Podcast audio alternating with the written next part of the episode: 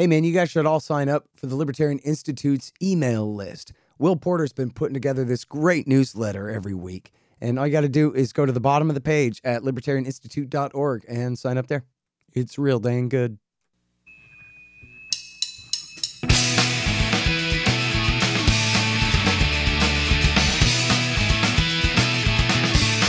All right, y'all, welcome to the Scott Horton Show. I'm the director of the Libertarian Institute, editorial director of antiwar.com, author of the book Fool's Errand Time to End the War in Afghanistan, and the brand new Enough Already Time to End the War on Terrorism. And I've recorded more than 5,500 interviews since 2003, almost all on foreign policy, and all available for you at scotthorton.org. You can sign up for the podcast feed there, and the full interview archive is also available at youtube.com slash Scott Horton Show. All right, you guys, on the line, I got Tim Shorrock, and, uh, you know, he's a hell of a great journalist. He wrote the book Spies for Hire, The Secret World of Intelligence Outsourcing, and he's a real expert on Korea, writes for The Nation, and things like that. And he's got a brand new project called The Shorrock Files, and it's at patreon.com. Welcome back to the show, Tim. How are you? I'm doing well, thank you. It's been a little while. It's been a while. You're in my book. I got your book. Yeah. Yeah, Hotter Than the Sun. Did I send you one? Uh, You did, yes. Okay, good. Sorry, I got what Biden's got. I can remember everything I read, but I can't remember anything else. Uh, listen. Um, so and and it's a really good interview too. It's a great summary of kind of a an end cap on what Trump tried and failed to do with North Korea there. And we're going to talk about that in a minute, but it's one really great reason for people to buy and read Hotter Than the Sun, Time to Abolish Nuclear Weapons. Uh, Tim Shorrock's great takes. Um, but so tell us all about this new project, the Shorrock Files, Tim. Well, first of all, I'm I'm trying to do like like so many other people who've gone on Substack. I looked at that and decided uh, uh, with the combination of, of of reporting I've done and all the archives I have, I thought doing a Patreon would be better because I could do kind of a multi um, uh, multimedia presentation of my work, and so that's what I've done. So it's it's it's a Patreon where people can subscribe uh, for as little as three dollars a month, cheap, uh, and but the basic price is five dollars a month, and then it's linked to my website, which has uh, which I've designed to be redesigned to be an archive of my work and, and research I've been doing on U.S. involvement in South Korea and Japan and East Asia in general, uh, basically, you know, since the 1970s. And so um, uh, I've got archives that, on one hand, uh, you know, I became famous in Korea for disclosing the hit, kind of hidden U.S. role in the 1980 uh, uprising, citizen uprising in South Korea against a military coup, where the where the Carter administration basically sided with the military dictators and uh, uh, helped them put down a uprising of, in this in this city. And I've got a ton of uh, uh, documents about that that are now uh, they've been available, but now uh, they're, they're, searchable, and you know I'm adding, I'm increasing that archive, and and I'm also been working on another book about the U.S. and Korea and Japan since 1945, and as I've been you know doing the research for that, I'm I'm I'm going to be posting all kinds of documentation and do- documents and photographs and and other kinds of media uh, you know, about the U.S. role in Asia since since uh, the end of World War II. Uh, and it's also got um, all my reporting on intelligence and the privatization of intelligence going way back. And so it's it's a real resource, I think, for people that are interested in American policy in Asia, one of the most important parts of the world, and where we're, of course, you know, the situation there is very dangerous right now. Uh, at least this morning, you know, I watched, uh, you know, Biden uh, after his meeting with Xi Jinping uh, in Indonesia. So at least the U.S. is talking to Xi Jinping, but all negotiations with uh, North Korea have have you know ended. Uh, you know, they've been over since the, the talks with with Trump and Kim Jong Un collapsed in 2019. Mm-hmm. So, you know, I hope to be a resource for people really, you know, interested in following these developments and trying to understand that, you know, when we talk about con- confronting China militarily, that it means, you know, it, all the, the confrontation will come from all these U.S. bases that are in South Korea and Japan and Okinawa, Guam. And this is a massive military empire uh, that itself, you know, is I think is a real danger to, to peace. And and I think you know that's what that's what I hope to bring attention to uh, with this Patreon, which is called DMZ Empire. People can go to it by just going to Patreon slash DMZ Empire. And the reason I call it a DMZ Empire is that um, I see the U.S. you know force structure in Asia uh, you know, based of you know, you know, 28,500 troops in South Korea, uh, about about 50,000 in Japan uh, and Okinawa, mostly in Okinawa, and of course the forces in Guam. That that military empire is based on the permanent division of South Korea and the kind of the merger of South Korea with Japan, and and in terms of the U.S. U.S. military. And you know, in the last couple days, the Biden administration has been putting out all these statements and you know tweets and you know, policy policy uh, overviews of what they're doing, all based on what they call this trilateral military relationship with South Korea and Japan, uh, which which I believe is at the heart of a lot of the the military confrontation, and, and actually that is a problem in and of itself. And that's what I'm trying to bring attention to. Yeah, so that's such an important point that they've created this permanent greater and greater disincentive for ever negotiating any kind of real peace with North Korea because that opens the door to reunification and that opens the question of well, South Korea armed with North Korea's nuclear weapons and not having to do what we say anymore. And so that'll screw up your whole trilateral thing you're doing there, right? Right. Uh, and you know, and, and of course, you know, now, I mean, you know, Japan has been under, you know, the, the rule of the Liberal Democratic Party, the ruling party since, basically, they've been ruling almost uninterrupted since 1955. And this, of course, is a very pro-American, very subservient to U.S. interests uh, kind of government.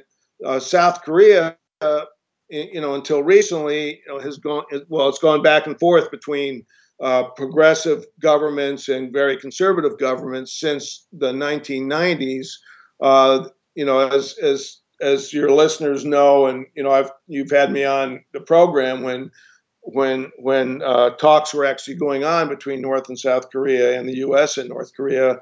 That was under Moon Jae-in, who was the president of South Korea uh, from 2000 from from 2007 until recently, uh, and and he was very progressive and wanted engagement with North Korea, and he actually, you know, initiated negotiations, and uh, this was back in 2008. And out of th- that negotiation grew the the uh, invitation from North Korea to meet with uh, President Trump when he was president, and uh, you know, out of that grew, you know, there, there was a, there was great hope that there would be, uh, a, a, you know, a, a, peaceful resolution to what the U.S. considers, you know, the, the problematic is the, of the uh, no, the development of nuclear weapons in North Korea, and you know these negotiations went pretty far, but you know in 2019 uh, they collapsed because you know, Kim Jong Un and North Korea came forward with this proposal where they would close about 80% of their nuclear facilities. Basically this one big uh, place in where they have where they make uh, their their weapons. Uh, this this this site called Yongbyon, they were willing to close that down, but they wanted in return uh, a lifting of some of the, the latest sanctions that were imposed on North Korea by the U.S. and the United Nations Security Council.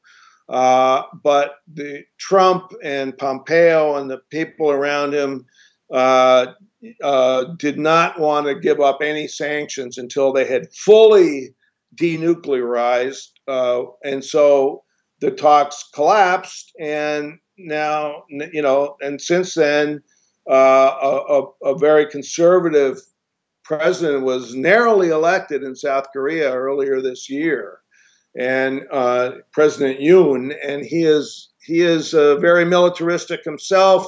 He has threatened to have he, he was threatened, you know, uh, preemptive strikes on North Korea, and he's very much in tune with the the, the Biden administration's hawkishness on North Korea, and so as a result, you know, this kind of three three-way trilateral alliance with Japan and South Korea under this conservative president in South Korea is really developing uh, rapidly. And of course, you know, over the last, well, particularly over the last few months, North Korea has been testing, you know, a, a record number of, of missiles.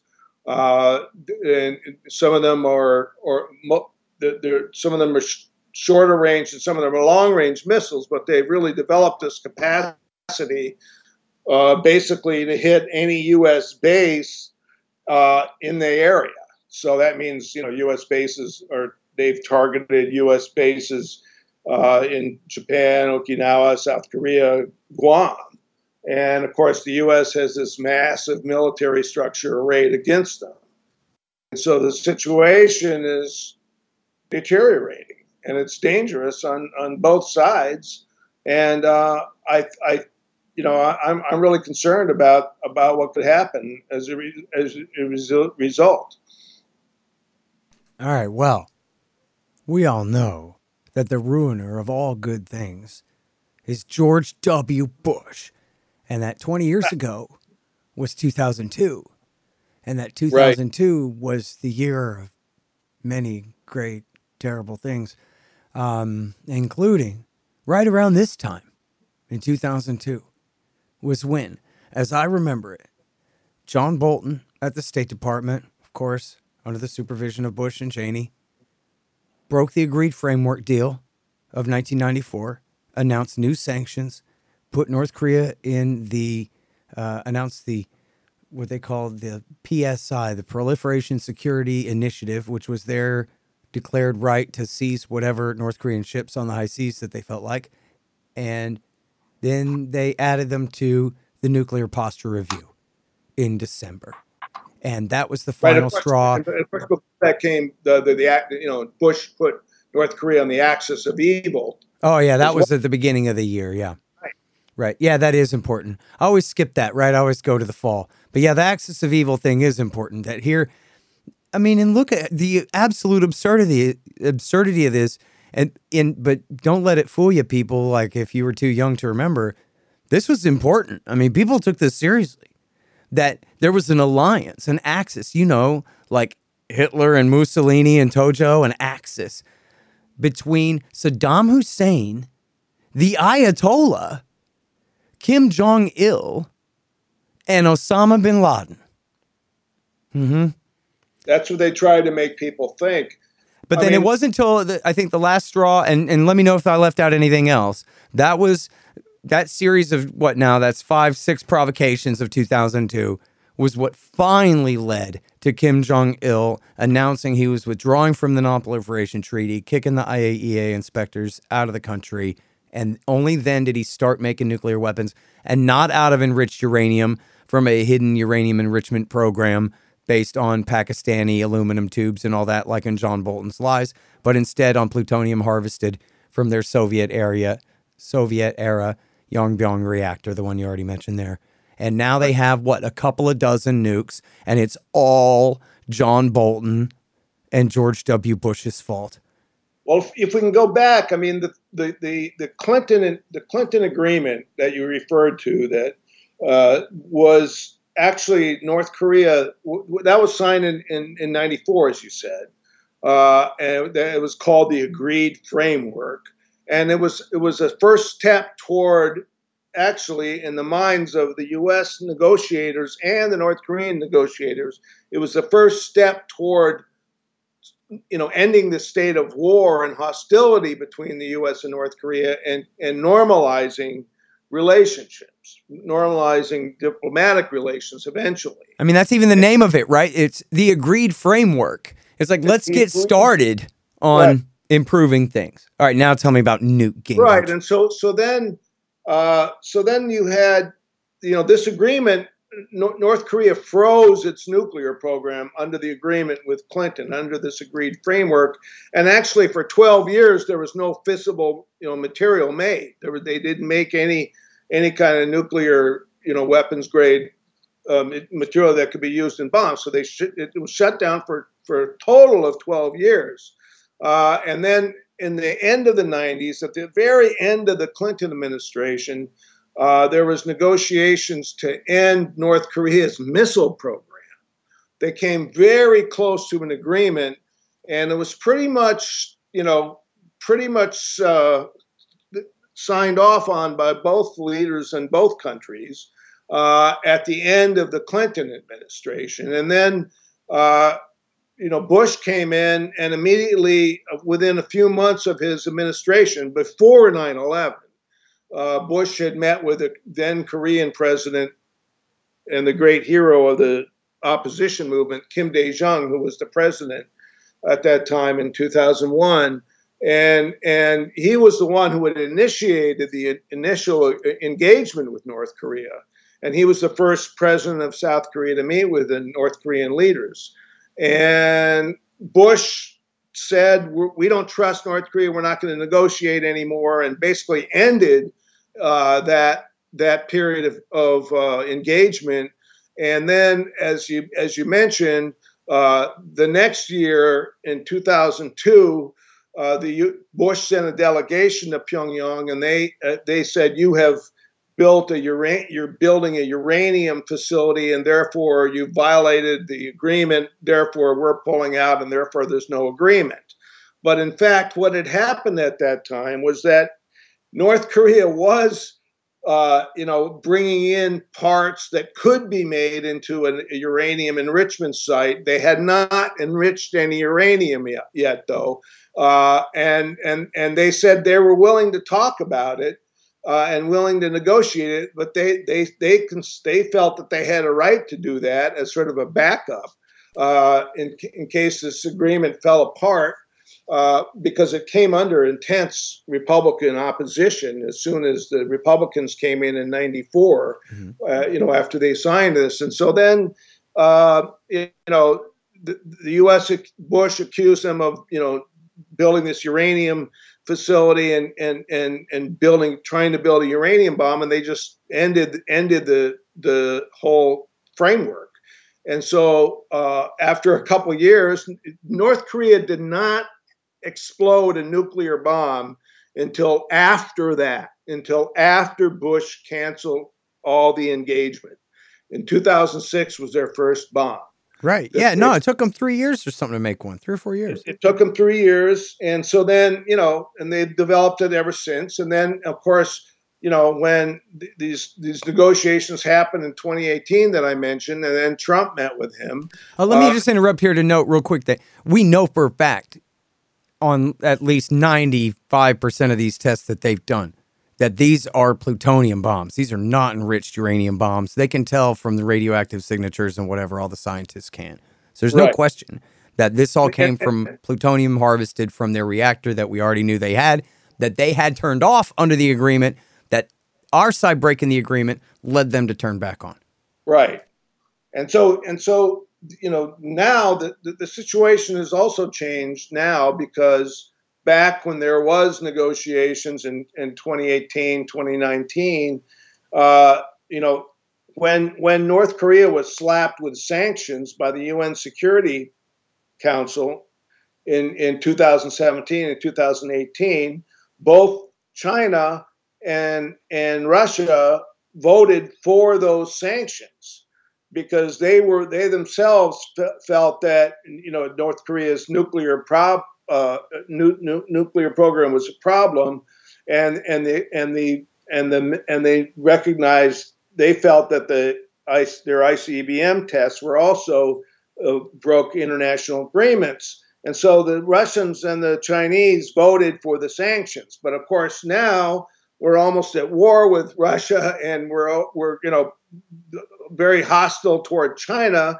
And so they're no longer willing to go along with sanctions against North Korea. So, uh, the, you know, North Korea is, has sort of taken advantage of that and is testing is testing its uh, you know missile capability. Right. But you know they the, the, the U.S. has been saying incessantly since I traced this back to last May, May May May fifth of this year. Uh, uh, you know, Biden's uh, national security advisor said, you know, North Korea is ready to uh, test another bomb any moment now, and you know the repress, you know, repeated that, and they say this every day. They said it again today, but since May 8th, there's been there's been no nuclear test, but they keep saying there's going to be one, and so we have to be prepared. And so each side is just ratcheting up, you know, like so. Then the North Korean does these tests, and then the U.S. does these massive air exercises with both South Korea and Japan and they, they, they keep doing these these military exercises that are designed to completely destroy, you know, North Korea uh, if, if there was any kind of conflict, any kind of armed conflict. And uh, you know they've been they've been going back to the rhetoric. The Pentagon, anyway, has been going back to the rhetoric that Trump was using in 20, 2017, i.e., you know, you will be totally destroyed uh, if you continue this path. they sent Kamala Harris over there to threaten them. Um, just had the po- American policy has just simply not, you know, under Biden, the, it, the hostility, uh, uh, it, nothing has changed. They say, oh, we're open to talks, but they won't come forward with any kind of negotiating, you know, uh, uh, you know, in, in any kind of plan that would move the two sides, you know, towards reconciliation. Right now, so stop there for a second because, and not to personalize this too much, but hey, everybody knows and hates John Bolton, and it is his fault, and it's easier for people to understand it in this way, right? That and and you alluded to this a bit that, um, but let I want to make this clear, and you can correct me wherever I get it screwed up here, Tim. But just my best understanding of the narrative here is. Once Bush pushed North Korea to nukes, he said, Well, now you have to give up your nukes or I'll never talk to you again. I remember him famously getting in an argument with President Roh of South Korea over a, mis- a mistranslation. Roh goes, Did you just say we could negotiate first and then like nukes later? And Bush goes, No, I did not say that. When? Yeah, okay.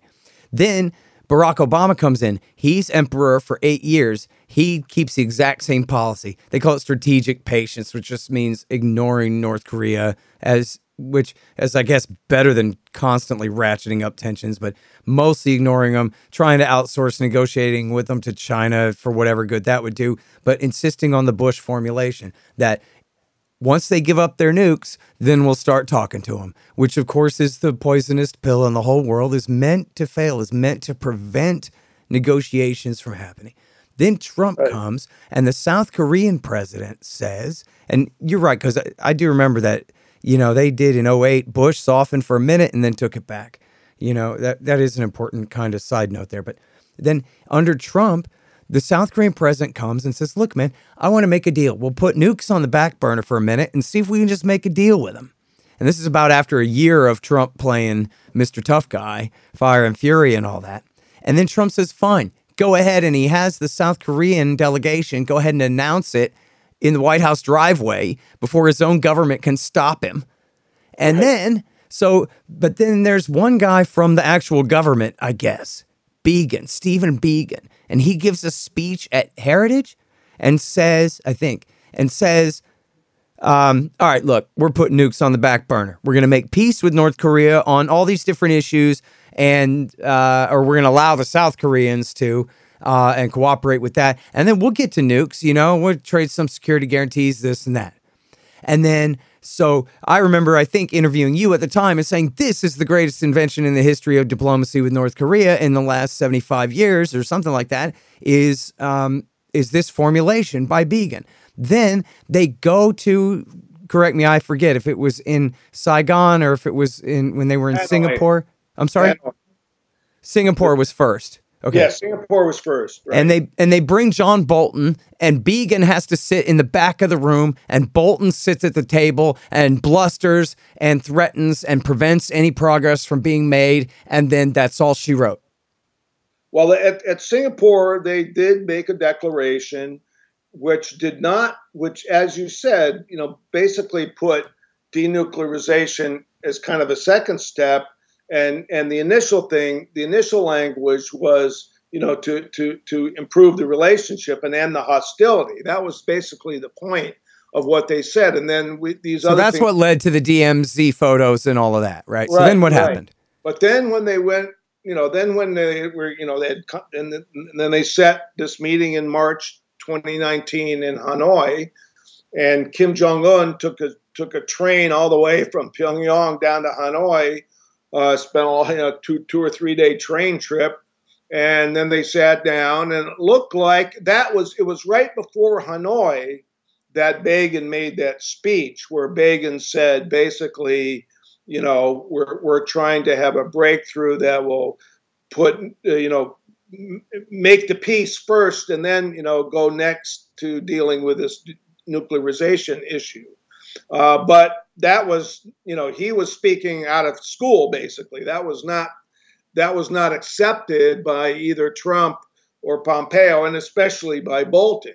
And so when Kim Jong Un came there and laid out this you know, offer to shut down Yongbyon uh, in return for not not lifting all sanctions, but lifting the the the most recent sanctions, which had really really stifled the North Korean economy and particularly the civilian economy because it basically, you know, stopped all imports and exports and even of you know essential goods.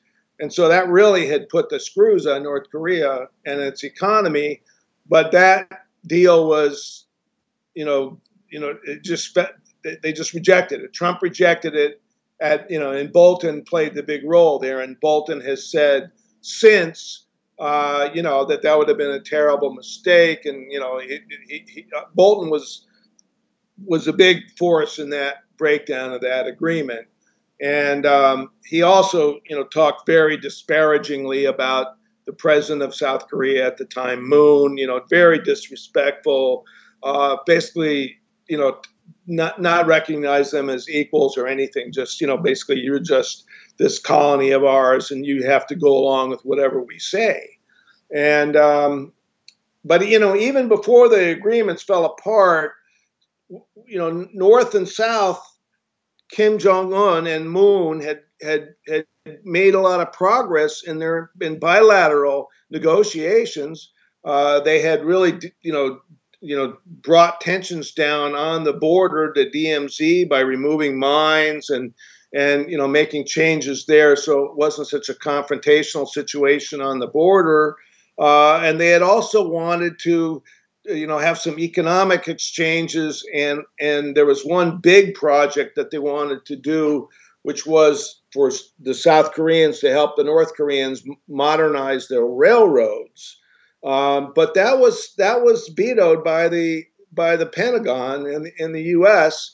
Uh, because you know the Pentagon runs the so-called UN command in Korea, which controls any border crossings, any crossing of the border between North and South. And so when South Korea, you know, wanted to bring people north to work on the railroad project, uh, that was just flatly denied by by the U.S. and the Pentagon.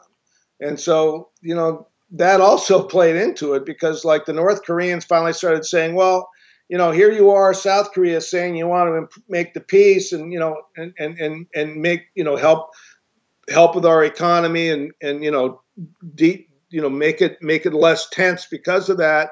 But you can't do it because Uncle Sam won't let you you know so it really uh, underscored their fears that south korea was so much under the control of the U.S. and they've they've been saying that a lot lately. Mm-hmm. Sorry, hang on just one second. Hey guys, anybody who signs up to listen to this show by way of Patreon will be invited to join the Reddit group, and I'm gonna start posting stuff over there more. That's Patreon.com/slash Scott Horton Show. Thanks. Hey, y'all, LibertasBella.com is where you get Scott Horton Show and Libertarian Institute shirts, sweatshirts, mugs, and stickers and things, including the great Top Lobsters designs as well. See, that way it says on your shirt why you're so smart. Libertas Bella, from the same great folks who bring you ammo.com for all your ammunition needs, too. That's libertasbella.com. You guys check it out. This is so cool. The great Mike Swanson's new book is finally out. He's been working on this thing for years. And I admit I haven't read it yet. I'm going to get to it as soon as I can, but I know you guys are going to want to beat me to it. It's called Why the Vietnam War Nuclear Bombs and Nation Building in Southeast Asia, 1945 through 61. And as he explains on the back here, all of our popular culture and our retellings and our history and our movies are all about the height of the American war there in, say, 1964 through 1974. But how did we get there? Why is this all Harry Truman's fault?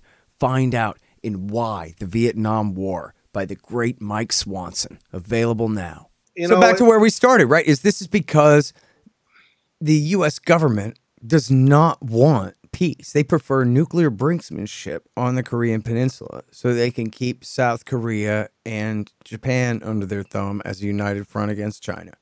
And and they want to have this, you know, they've had this massive military infrastructure since, you know, the, the since after the Korean War. I mean, it's been you know, one of the important things about the nuclear story that that I, I, I don't I don't think gets enough attention is the fact that you know, it was the United States that first introduced nuclear weapons into Korea. First, by, you know, during the Korean War, both President Truman and President Eisenhower threatened North Korea with nuclear attacks if they wouldn't sign, you know, the the uh, agreement that the armistice. And uh, they they made those threats numerous times. And then in 1957 and 1958, the U.S. actually introduced nuclear weapons into South Korea. They brought in hundreds of of, of tacti- tactical nuclear weapons. Some were on planes, some were in, in cannons, and then there was even some nu- you know American soldiers would carry them on their backpacks. These these sort of miniature nukes that they you know send send a missile from the from these small backpacks, and so you know they introduced nuclear weapons early on in the 50s it wasn't until 30 years later that North Korea uh, began developing its own nuclear program. And you know, I think that's a that's a development that is completely ignored in in U.S. you know coverage of Korea. Like we're the ones who brought in nuclear weapons. You know, in 1991, George H. W. Bush removed those tactical weapons uh, from Korea and, and, a number of other places around the world as part of a broader, you know, broader uh, kind of campaign, uh, broader program dealing dealing with the Soviet Union and, and, and arms control. And that was a good thing that they did that. But but but the U.S. of course has nuclear weapons in the region you know, on its on its aircraft carriers, on submarines, on all you know planes that fly from Guam, the, these big, you know, strategic bombers that the U.S. has. So, you know, there's still like a real nuclear threat. And of course, they say South Korea is under the so called nuclear umbrella. What does that mean? Well, that means, you know, if, if there's a war, the U.S. would use nuclear weapons.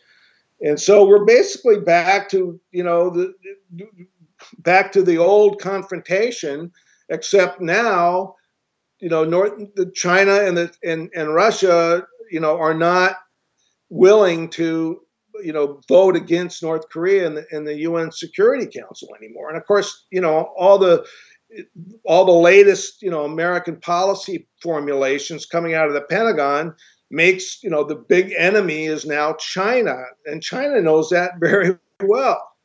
And as I've been saying, you know, if if if if Biden can meet with Xi Jinping, who's supposed to be our big enemy, Why can't he meet with uh, Kim Jong Un? I mean, I, I mean, Biden admitted this morning on the press conference that he did from Indonesia that he said, Well, I don't think we can really say that China controls North Korea. Well, duh, China cannot control North Korea. You know, China does not have military forces in North Korea. China China has a good relationship with them, but they don't control them. The only way you're going to get any kind of movement is by having direct negotiations. And it's insane that it's been you know 77 years and there's only been one period of like 18 months when the top leaders of the US met with the top leaders of North Korea. And and and I think you're right. You know, the refusal to negotiate anything besides, you know, you have to give up all your nuclear weapons and then we'll talk about other things. That's not the way to make the peace. Oh, and they know that too. That's their that. most poison pill. It's the most blatant thing in the world. You'd think they'd come up with another way to sabotage it and try to pretend to be the nice guy for a minute. Liberal, rules based world order and all of that crap. But nope. This is purely, you know, Hillary Clinton's muscular foreign policy. Right. It, it hasn't changed at all. And, you know, the thing is, like a lot of the people that made you know, you were talking about this uh, Obama policy of, you know, basically benign neglect, right? Uh, but but it was during that time they were there. You know, Obama was working very hard to, you know, it, it cement the military alliance between the U.S., Japan, and South Korea. And you know, his you know uh, Tony Blinken, the the uh, current Secretary of State, and you know uh, his his his current national security advisor. They were key parts of that Obama policy administration. I mean, I mean, Blinken was his deputy national security advisor. You know, so they played very important roles under Obama, and they're back doing the same thing now. And and I think it's it's it's just a really a, a really dangerous situation, in that uh, if it continues, like you know, I think we need to start listening to to uh, the you know people of South Korea. There's been you know many, many groups in, in civil society groups in South Korea, uh, 700 groups put an incredible statement together about two weeks ago, calling on both North Korea and the U.S. and South Korea to stop escalating. You know, to stop the cycle of escalation where North Korea tests and then the U.S. You know, and South Korea have these massive exercises and um, you know where they fly you know hundreds and hundreds and hundreds of fighter planes uh, and, and that just that just you know raises the tensions all over. And so south koreans are saying you know let's stop this escalation and get back you know to to negotiating an end to the korean war. And they and they say get back to the declaration that the two the us and north korea made in in in Singapore, the Singapore Declaration, used that as a beginning language. And also, the in 1992, South Korea, North Korea had this very broad agreement on, you know, having uh, no nuclear weapons in in their in their country. Period. But that was a good. That's where the negotiations began between North and South Korea. So they're saying let let's stop the escalation, and and begin talking to you know so um, lots of american analysts are now saying you know like just recognize north korea as a as a nuclear power and then you know try to negotiate arms control. I think that's a good starting point but i think we have to end the war the state of war. It, you know the korean war never ended. It's just an armistice. There was never a peace agreement. The us torpedoed any agree, peace agreement and there was 1954 there was talks that were supposed to you know end the and bring a peace agreement but the US torpedoed them. The US had no interest in a peace agreement in Korea because they wanted to maintain South Korea as a massive military base which they did from the Korean War on. South Korea was this military garrison. And you know we can't forget that it was under a military garrison state under incredibly authoritarian rule. it was a it was a torture state, you know, until the late 1980s. So the U.S. has a huge responsibility for for what happened. Uh, you know, the, the, the U.S. policy from the 50s, 60s, and 70s of military confrontation, you know, kept it at a state of, uh, like you say, like that. And then that's, you know, what the military industrial complex likes. They want to have this state of war. They can say we have to have more weapons and more of this and more rockets and, you know, more strategic planes and etc. And it just keeps going and going. It just doesn't seem to change. Yeah, well, hey, uh, did you see the news that they're going to debut the new long range stealth bomber?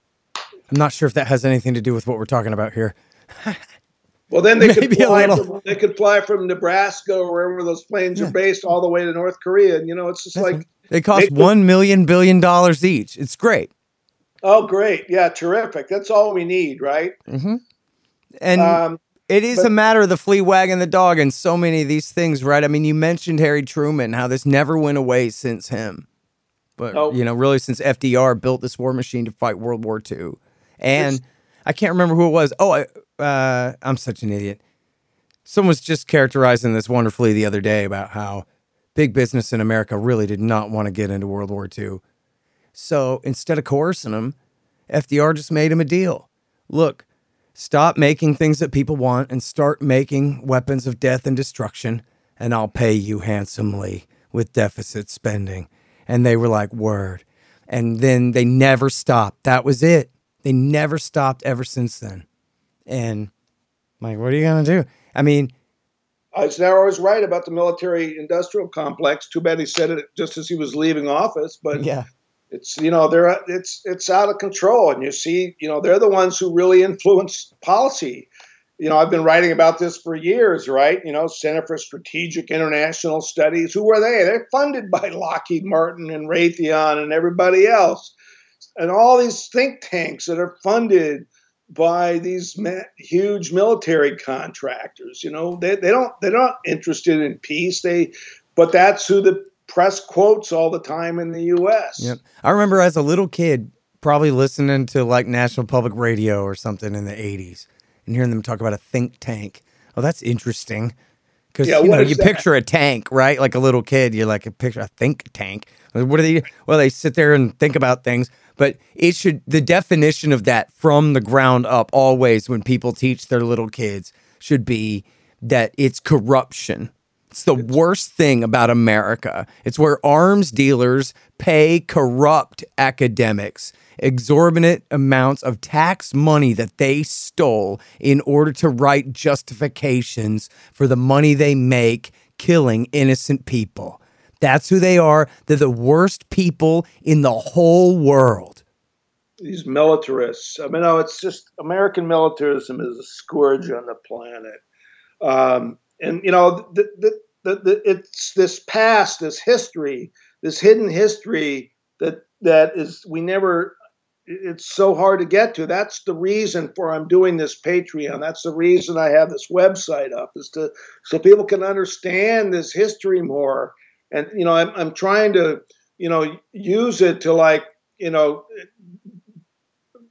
so people can read about what what happened earlier in the 70s and the 80s and and so on and and and, read about uh, you know the U.S. support for military governments in South Korea for so long, and their support for reactionary uh, Cold War government ruling party in Japan. That was, you know, the LDP was created by the CIA, millions and millions of dollars went to Japan in the in the 1950s to support you know its pro-U.S. you know government that's been in power, and and that's why I'm doing this is that we need to understand the past and break away from this militarism story and that that whole way of looking at things and look at what we've done and then you know try to go from there and try to try to un, you know try to understand why we're at such a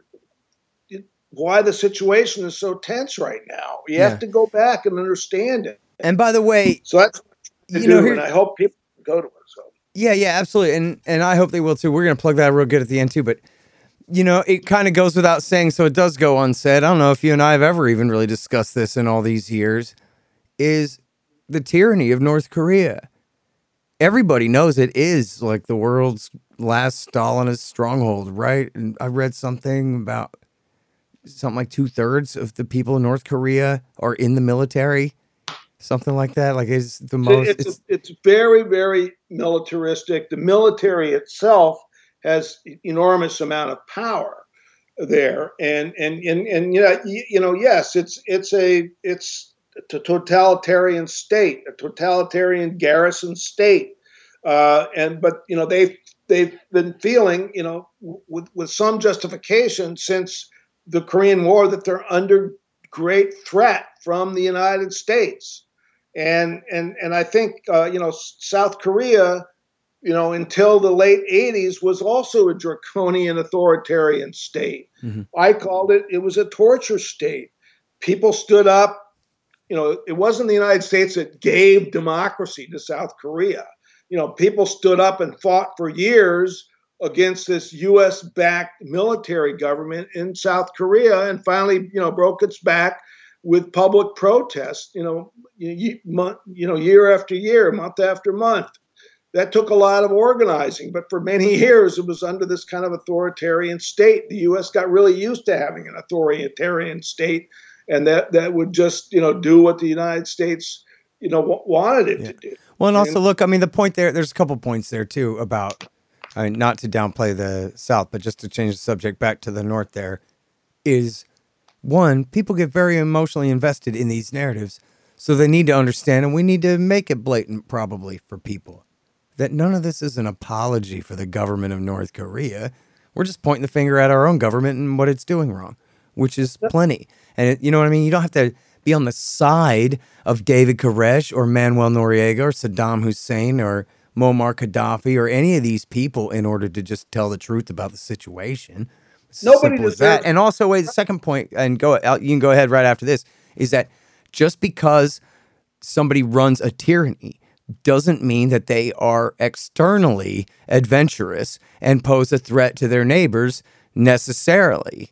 Now, when provoked and they have total, you know, dictatorship type power, it's pretty hard for checks and balances to stop them from reacting in terrible ways. But you could be like, you could believe every absolute horrible thing about David Koresh, still doesn't mean he's about to march on downtown Waco.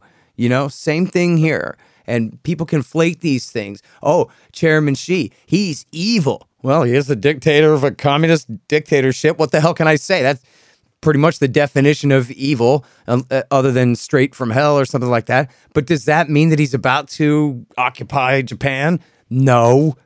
And so we got to be able to, you know, parse these issues. And I think that as totalitarian as the North Korean state is, they respond to incentives just like everybody else. And here, America is the 8 trillion ton gorilla. We have everything to give and nothing to lose by just treating them like a little kid, patronize them a little bit, but be nice enough to warm things up. And we should be able to do that. That's all we're saying here.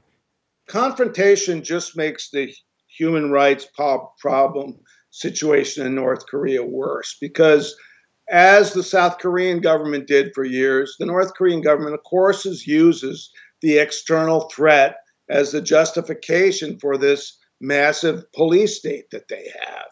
And I think it, it's you know there's example after example around the world when you make the peace you know uh, cruelty within you know your system uh, dissipates and cruelty and violence dissipate when you make the peace and the and the, that country does not feel uh, threatened look what happened in ireland you know there, there years of confrontation and you know you know IRA versus the U, the British government, and there was terrible violence on both sides, right? They, you know, when they finally reached a peace, you know, there wasn't, you know, the IRA wasn't didn't didn't you know set off bombs in downtown London anymore. I mean, it ended, right? It wasn't because the Irish were just insane and and you know cruel by themselves. They were they they they wanted to get free of the UK they wanted to get free of it, British control. And so, like you make the peace, they finally made the peace, and the and the violence ended, and and you know terrorism ended between the between the two sides, and and I think the same thing could happen in Korea, but you have to end this war. It's so it's so important, and that's what a lot of South Koreans, who of course are concerned about the rights of the people across the border. They're their family. They're their, they're their uh, you know uncles, grandparents. Families are split. People don't want to see you know those people all killed in a war. They want and they don't want to see them persecuted either. But but the way to do it is to bring some kind of peace to the land, so the two sides can can develop you know the relationship on their own, as they've shown they can do as they as happened under under the last administration of Moon Jae-in. You know, there, there was a real breakthrough between North and South, and unfortunately, the U.S. the U.S. military posture really destroyed that that movement. I think, and um, you know that that's the thing is that you know it's it's not that they're all evil on one side.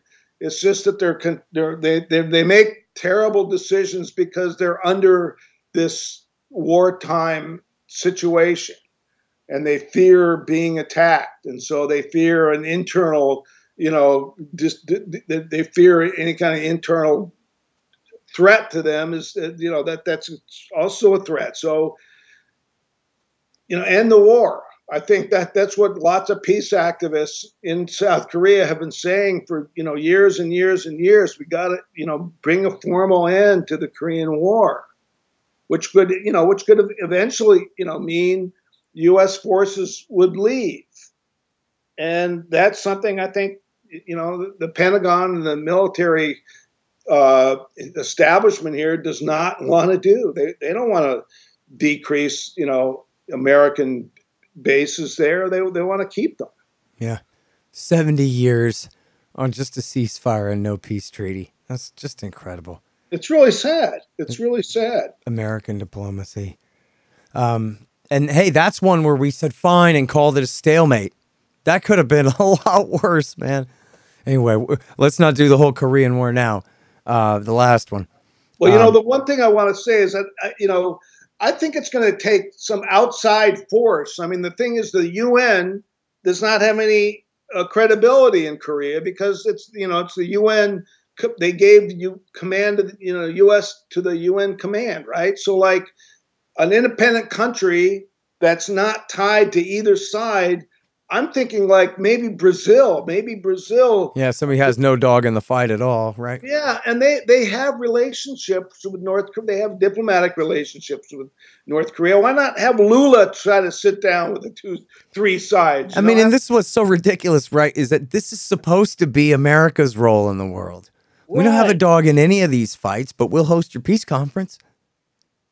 Yeah. But no, we're the evil empire now. So I mean, we should have been, you know, trying to negotiate an end to this war in Ukraine months and months and months ago. Yeah, Instead of arming them to the hilt and keeping the war Before. going, yeah. we're just fueling that war. It's not. There's no. There's no statesman like action. You know, like okay, let's let's stop the fighting and let's you know meet in some third country and let's try to work it out uh, with Russia. I mean, I, I just I just think that there's we lack that because it's I think the military is in control, but I think it's going to take somebody from the outside. I mean, I really like the idea of you know somebody like Lula, the president of Brazil, who has relationships with North Korea and the United States, sitting down with them. You know, sure. I mean, why not anybody third party? Yeah, who's the president of Uruguay? Send that guy. I don't care. Yeah anything anything to end you know to end this. But like our us military the, the, pride in this you know huge military we have is just it's a it's a sickness. And and you you know you see the repercussions all the time looking around at our infrastructure our health care our healthcare system. I mean the country we hate, China, look what they've done and just turning, you know, linking all their cities through railroads, fast trains. I mean, they don't spend all of their money on you know on on, on military technology. They they they use it you know to to you know to build things inside their country and you know we have so much wealth but it goes to all this you know fancy military technology deadly military technology and and i i just you know we know how bad the the system is in terms of healthcare here and and our infrastructure is a joke yeah well um there are other things that are more important, just like on September 11th. Where's our air defenses? Well, they're all provoking this attack over the no fly zone in southern Iraq, and they're patrolling the DMZ over in Korea. Right. they're not around to protect the United States of America. They're just over there getting us into fights. Well, we had one plane in the air that day, right? Hey, and guess what? I actually got a friend who went and was doing some research about September 11th, listening to Howard Stern talk about time to nuke the Middle East and all this stuff. And what he heard, Tim, was uh, from an LA radio station report about, I think, an hour before September 11th, the attack commenced, was, oh, this just in. An American drone has been shot down over the no fly zone. This is the only, you know, aircraft of ours that was ever shot down over the no fly zone, as far as I know, uh, in southern Iraq. And that morning, it, the no fly zone that was the number one thing on the list was American bases in Saudi Arabia in order to wage that air campaign against Iraq throughout the 1990s. It's the number right. one cause, number one motivation of the September 11th attack. And even that morning, there was news out of the no fly zone. And by the way, as long as I'm ranting about that, I got to go ahead and mention it too, because the news uh, just broke on this, I guess, a couple days ago. I only saw it this morning that they finally released Bush and Cheney's interview with the 9 11 Commission. And it's just a summary, but it does have oh, this direct quote. It says that Bush acknowledged that U.S. economic sanctions on Iraq were, quote, recruiting terrorists. Their propaganda with reports of starving Iraqi children were hurting us. So, Mr. They Hate Our Freedoms admitted himself that's what it was about. It was American bases in Saudi Arabia being used to bomb and blockade the people of Iraq. And then, of course, after that, support for Israel and all the dictatorships of the Middle East, etc. Eh, but there out of Bush's, the liar's mouth himself. They never hated us because of our virtue. It was the sins. It's what we did. It's what we did. And the thing is, like you were saying, you don't have to love these people to listen to them, right? I mean, like Al Qaeda and Osama bin Laden were saying for years, this is a terrible thing to have American military forces in Saudi Arabia, where Mecca is, right? They were like, that's what inflamed so many of those Islamic fighters, right? the U.S. and Saudi Arabia. We, we should have listened to that. You know, listen to this opposition. Just the same with North Korea. When North Korea says we're afraid you're going to attack us, they have reason to believe that that's true. And you know, we have to under, try to understand why they say they, what they're, why they do what they do. You know, why are they setting off these missiles? Because they want to make sure that if there's a war, they can hit the U.S. bases that are hitting them. Right. Well, I mean, they, they, no country wants to be without defenses, and and so you know, North Korea, uh, you know, there was a, there was a Korean War, which was largely a civil war. Uh, North Korea has never invaded another country.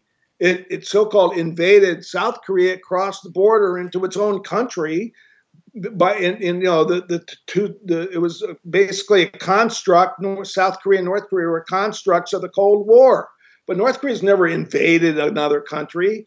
If if any Korean country has invaded another country, it's South Korea, which sent 350,000 soldiers to fight with the U.S. in South Vietnam.